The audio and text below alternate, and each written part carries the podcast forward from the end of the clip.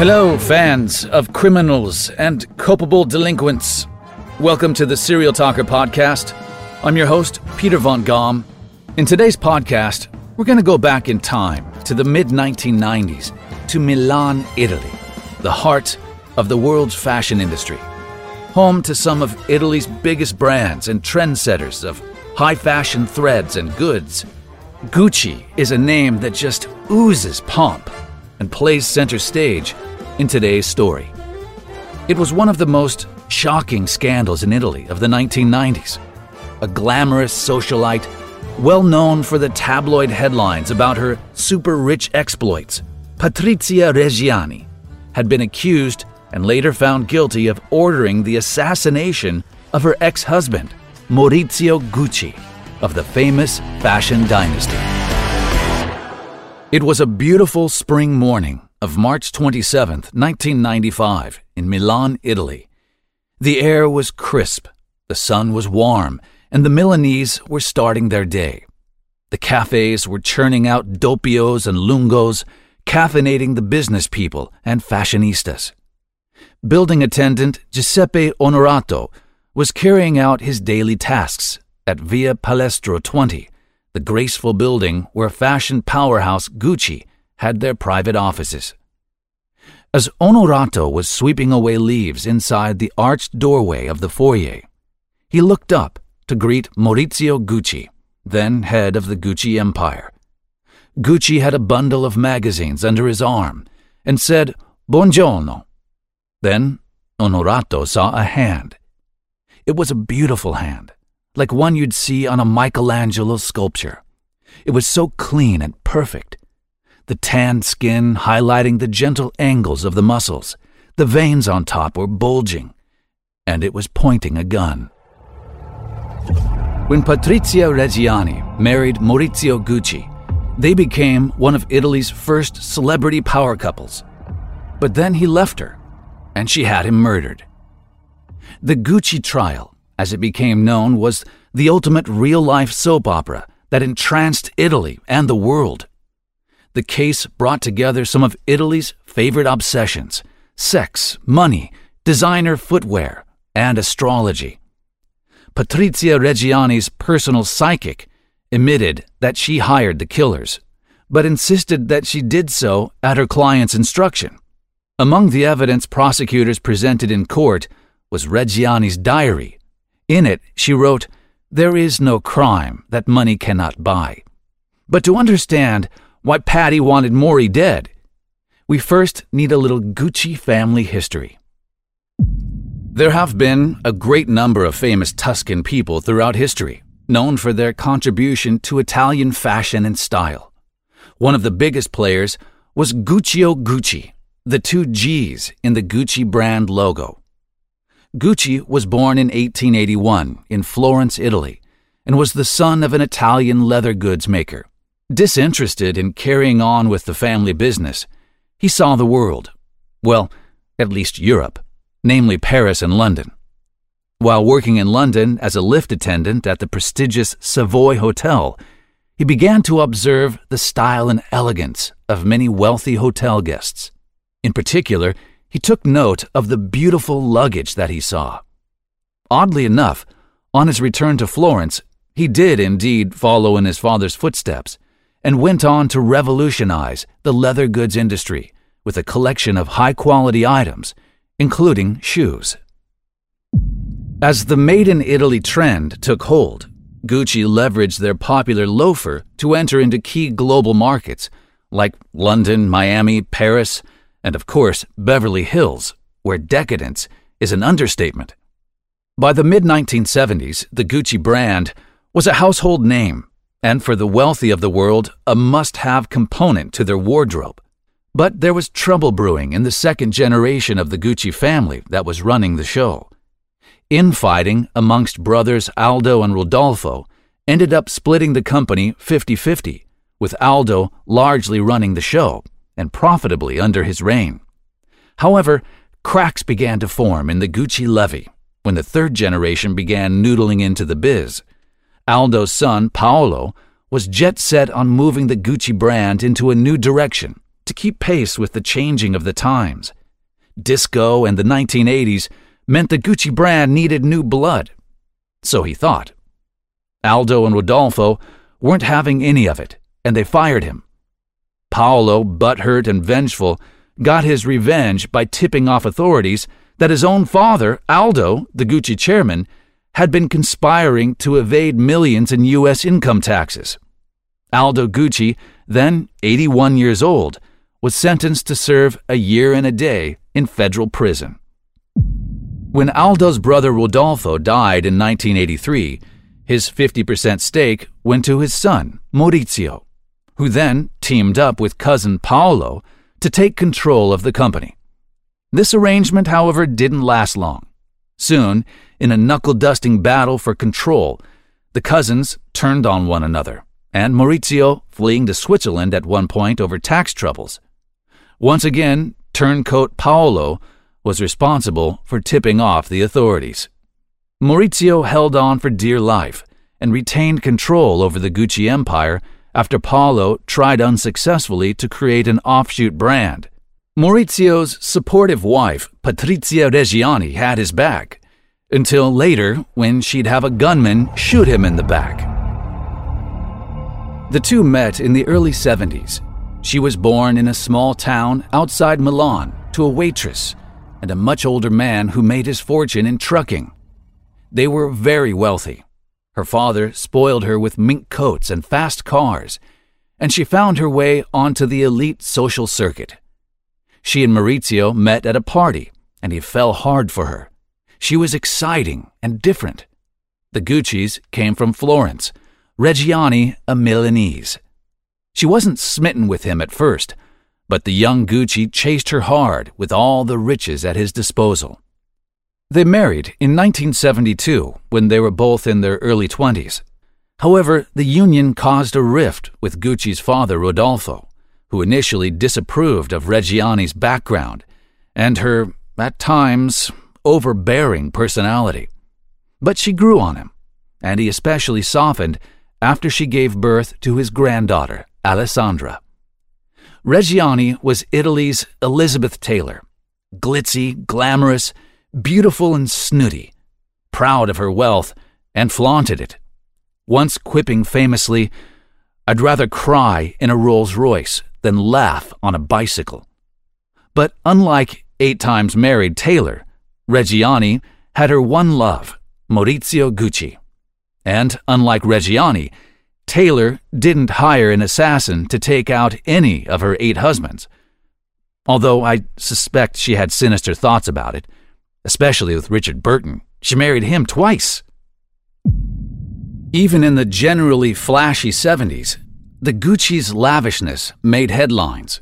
They enjoyed their numerous properties around the world the elder Gucci bought them, including a luxury penthouse in New York's Olympic Tower. Early adopters of celebrity coupledom, the pair rode around Manhattan in a chauffeur driven car with the personalized plate Moizia she threw lavish, color themed parties in the early 80s. One was all orange and yellow, including the food.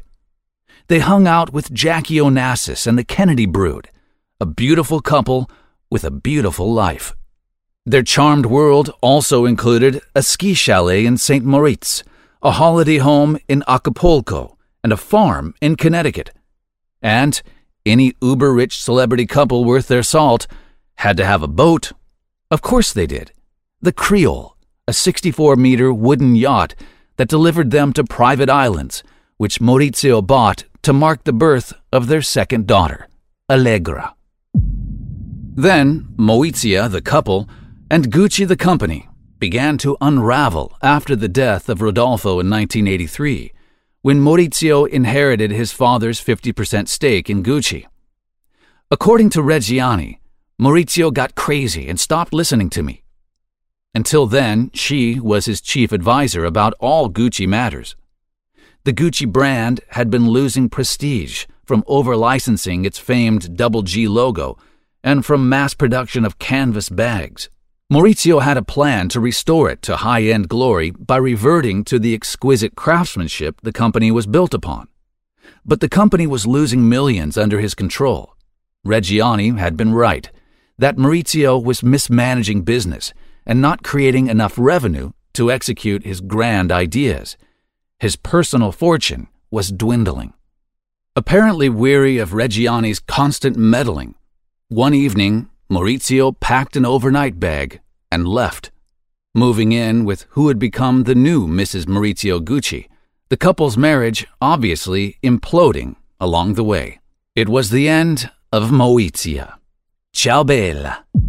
Reggiani was angry with Maurizio about many things, but above all, losing the family business. In her eyes, it was a failure, and she was filled with rage. While the public loved the tabloids and headlines, the Gucci company was less enthralled. They needed a revival of the brand's image, and they got it under new boss Domenico De Sole and an edgy young designer named Tom Ford. Eventually, Maurizio was forced to sell Gucci wholly to Bahrain based investment bank Investcorp for $120 million in 1993. Maurizio Gucci and interior designer Paola Franchi had crossed paths briefly in their youth on the Euro rich kid party circuit. They reconnected by chance when they were both reeling from unhappy marriages and fell in love immediately. The forever romantic Maurizio used to tell her that they were two halves of the same apple. The couple shared a palatial apartment on the city's center boulevard, Corso Venezia, along with Franchi's 11 year old son, Charlie. And they'd planned to marry. Tall and blonde, Franchi was often portrayed by the media as a glamorous gold digger, despite Franchi's previous husband, whom she left for Maurizio, being even wealthier than Gucci. Separated but not officially divorced, Reggiani was enraged over Gucci and Franchi's romance. She began stalking them. With spies in Maurizio's circle of friends, she knew all about their plans to marry, his business dealings, everything. She called many times, abusing him and threatening to kill him. If Gucci didn't take Reggiani's calls, she sent him diatribes on cassette tape, later played in court, saying he was a monster for neglecting her and their daughters, and warning that, quote, the inferno for you is yet to come. Franchi begged him to hire a bodyguard, but he refused. He didn't believe Patrizia would go through with her threat because of their girls. This would prove to be his greatest and gravest mistake to date. At 8:30 a.m. on March 27, 1995, Maurizio Gucci had just arrived to his glitzy office in Milan's fashion district.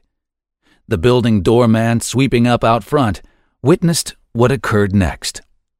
A man gracefully strolled up the steps to Gucci and, with hand extended, pumped three silencer hushed bullets into his back.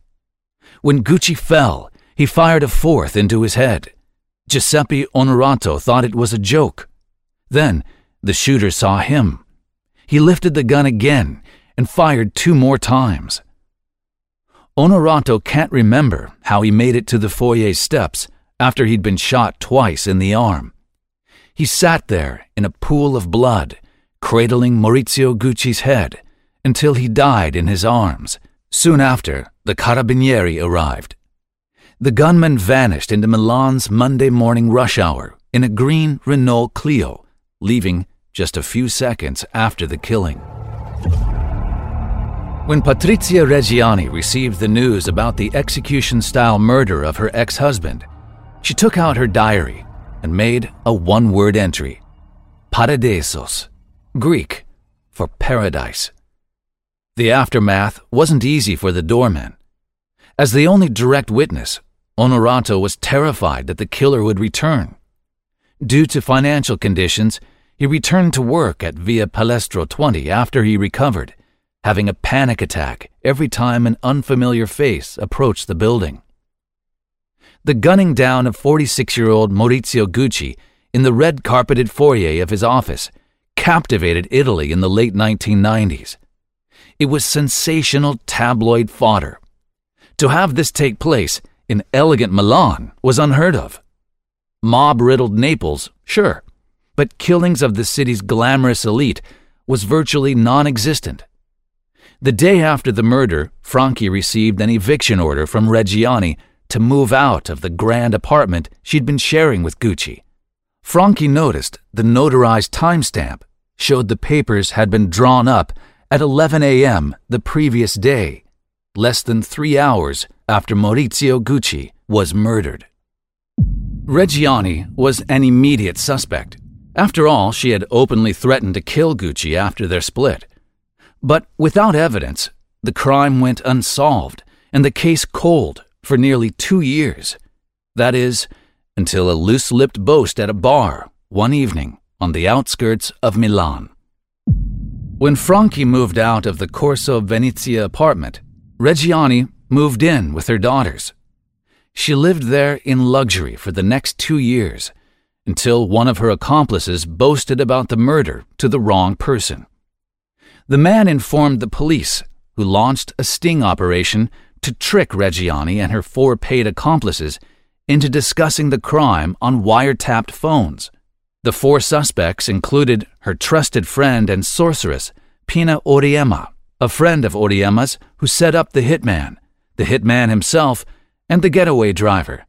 The sting worked.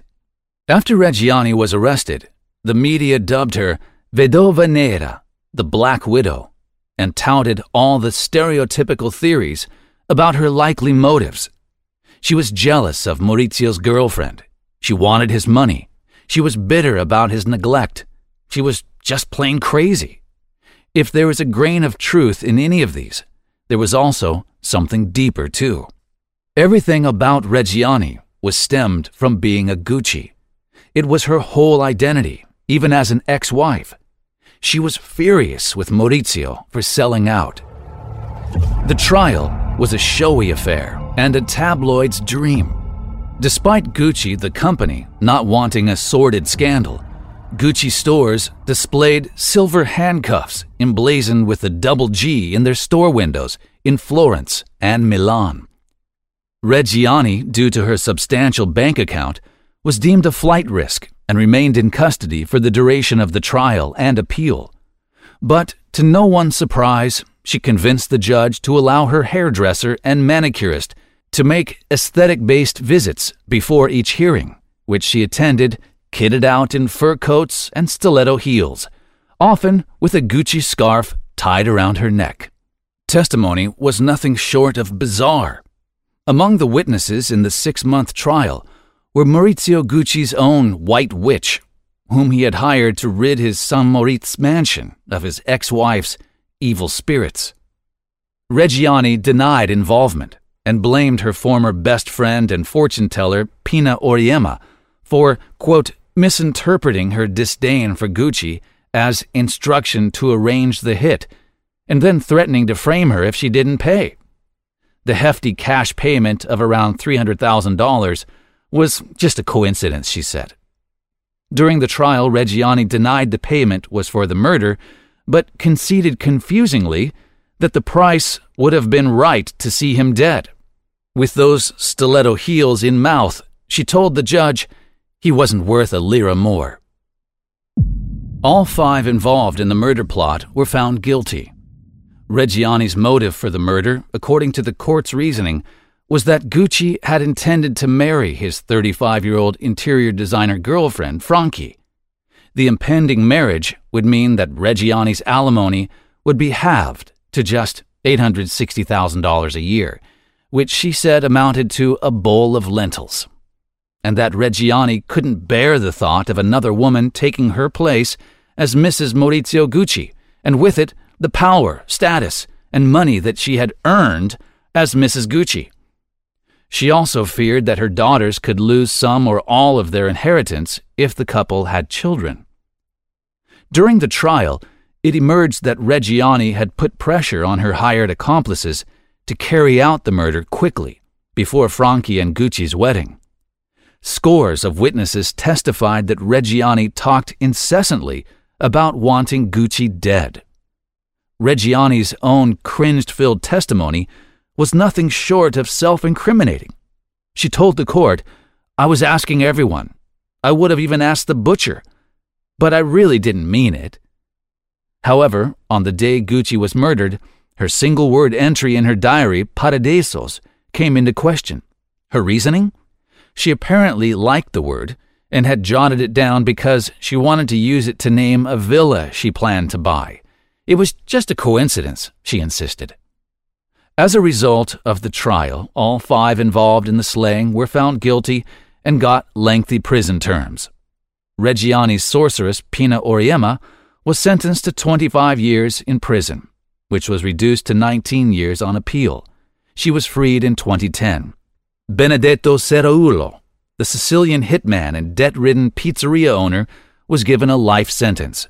The matchmaker, Ivano Savioni, was sentenced to 26 years in prison, and the getaway driver, who was also a gambling addict and small time mobster, Orazio Cicala, was given 29 years because of his substantial prior record. Patrizia Reggiani was sentenced to 26 years on appeal.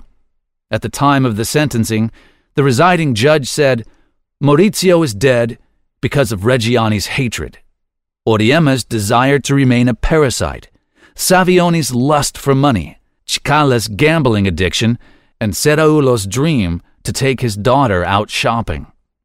In 2016, after spending 18 of a 26 year sentence in Milan's San Vittore prison, Patrizia Reggiani was released. As a condition of her parole, she was required to find a job, a despicable thought. Reggiani turned down her first offer of release in 2011, according to the Italian press, because the very idea of working horrified her, telling her lawyer, I've never worked a day in my life, and I don't intend to start now. One of her first acts of freedom was to go shopping on Via Monte Napoleone, Milan's Champs Elysees, decked out in gaudy jewels and movie star sunglasses, with a large, colorful pet macaw perched on her shoulder, crapping all over her, I hope. The paparazzi couldn't believe their luck. Italy's Liz Taylor was back. Even after her release from prison, Reggiani couldn't let go of Gucci. In an interview, she made it clear she was available again and that she hoped to return to work for the company. They need me, she said. I still feel like a Gucci. In fact, the most Gucci of them all. A far fetched Hail Mary. She took a job as a design consultant for a sparkling Milanese costume jewelry firm called Bozart. The husband and wife owners of the company became Reggiani's de facto minders tasked with ensuring the 72 year old sticks to her parole and quietly rebuilds her life as a regular citizen. Pshaw! Not long after she was released from prison and began her day job, a camera crew from a trashy Italian TV show turned up unannounced at Bozart. Despite always maintaining her innocence, the TV crew caught her in a reckless mood. When asked why she hired a hitman and didn't shoot Gucci herself, she fired back, My eyesight isn't so good. I didn't want to miss.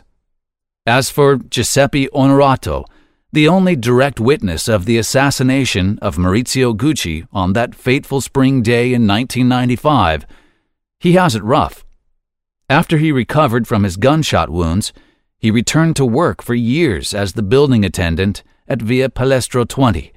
He had no choice, as he had no wealth. After Reggiani's conviction, the courts ordered her to pay Onorato compensation of the equivalent of roughly 142,000 pounds, and apparently to date, he has yet to receive any of it. Reggiani declared herself nulla tenente, the Italian word for bankrupt, meaning a person who has nothing. Oh, that poor thing. Reggiani's daughters, Alessandra and Allegra, who were 18 and 14 when she was arrested, are now in their late 30s and have always stuck by their mother, at least publicly. They're both married now and live in Switzerland. Unimaginably rich thanks to their father's estate, they haven't visited Reggiani much since her release. It's almost the stuff of Greek tragedy. Reggiani says her daughters don't understand her and have cut off her financial support. Although she has given up the idea of trying to find a job at Gucci.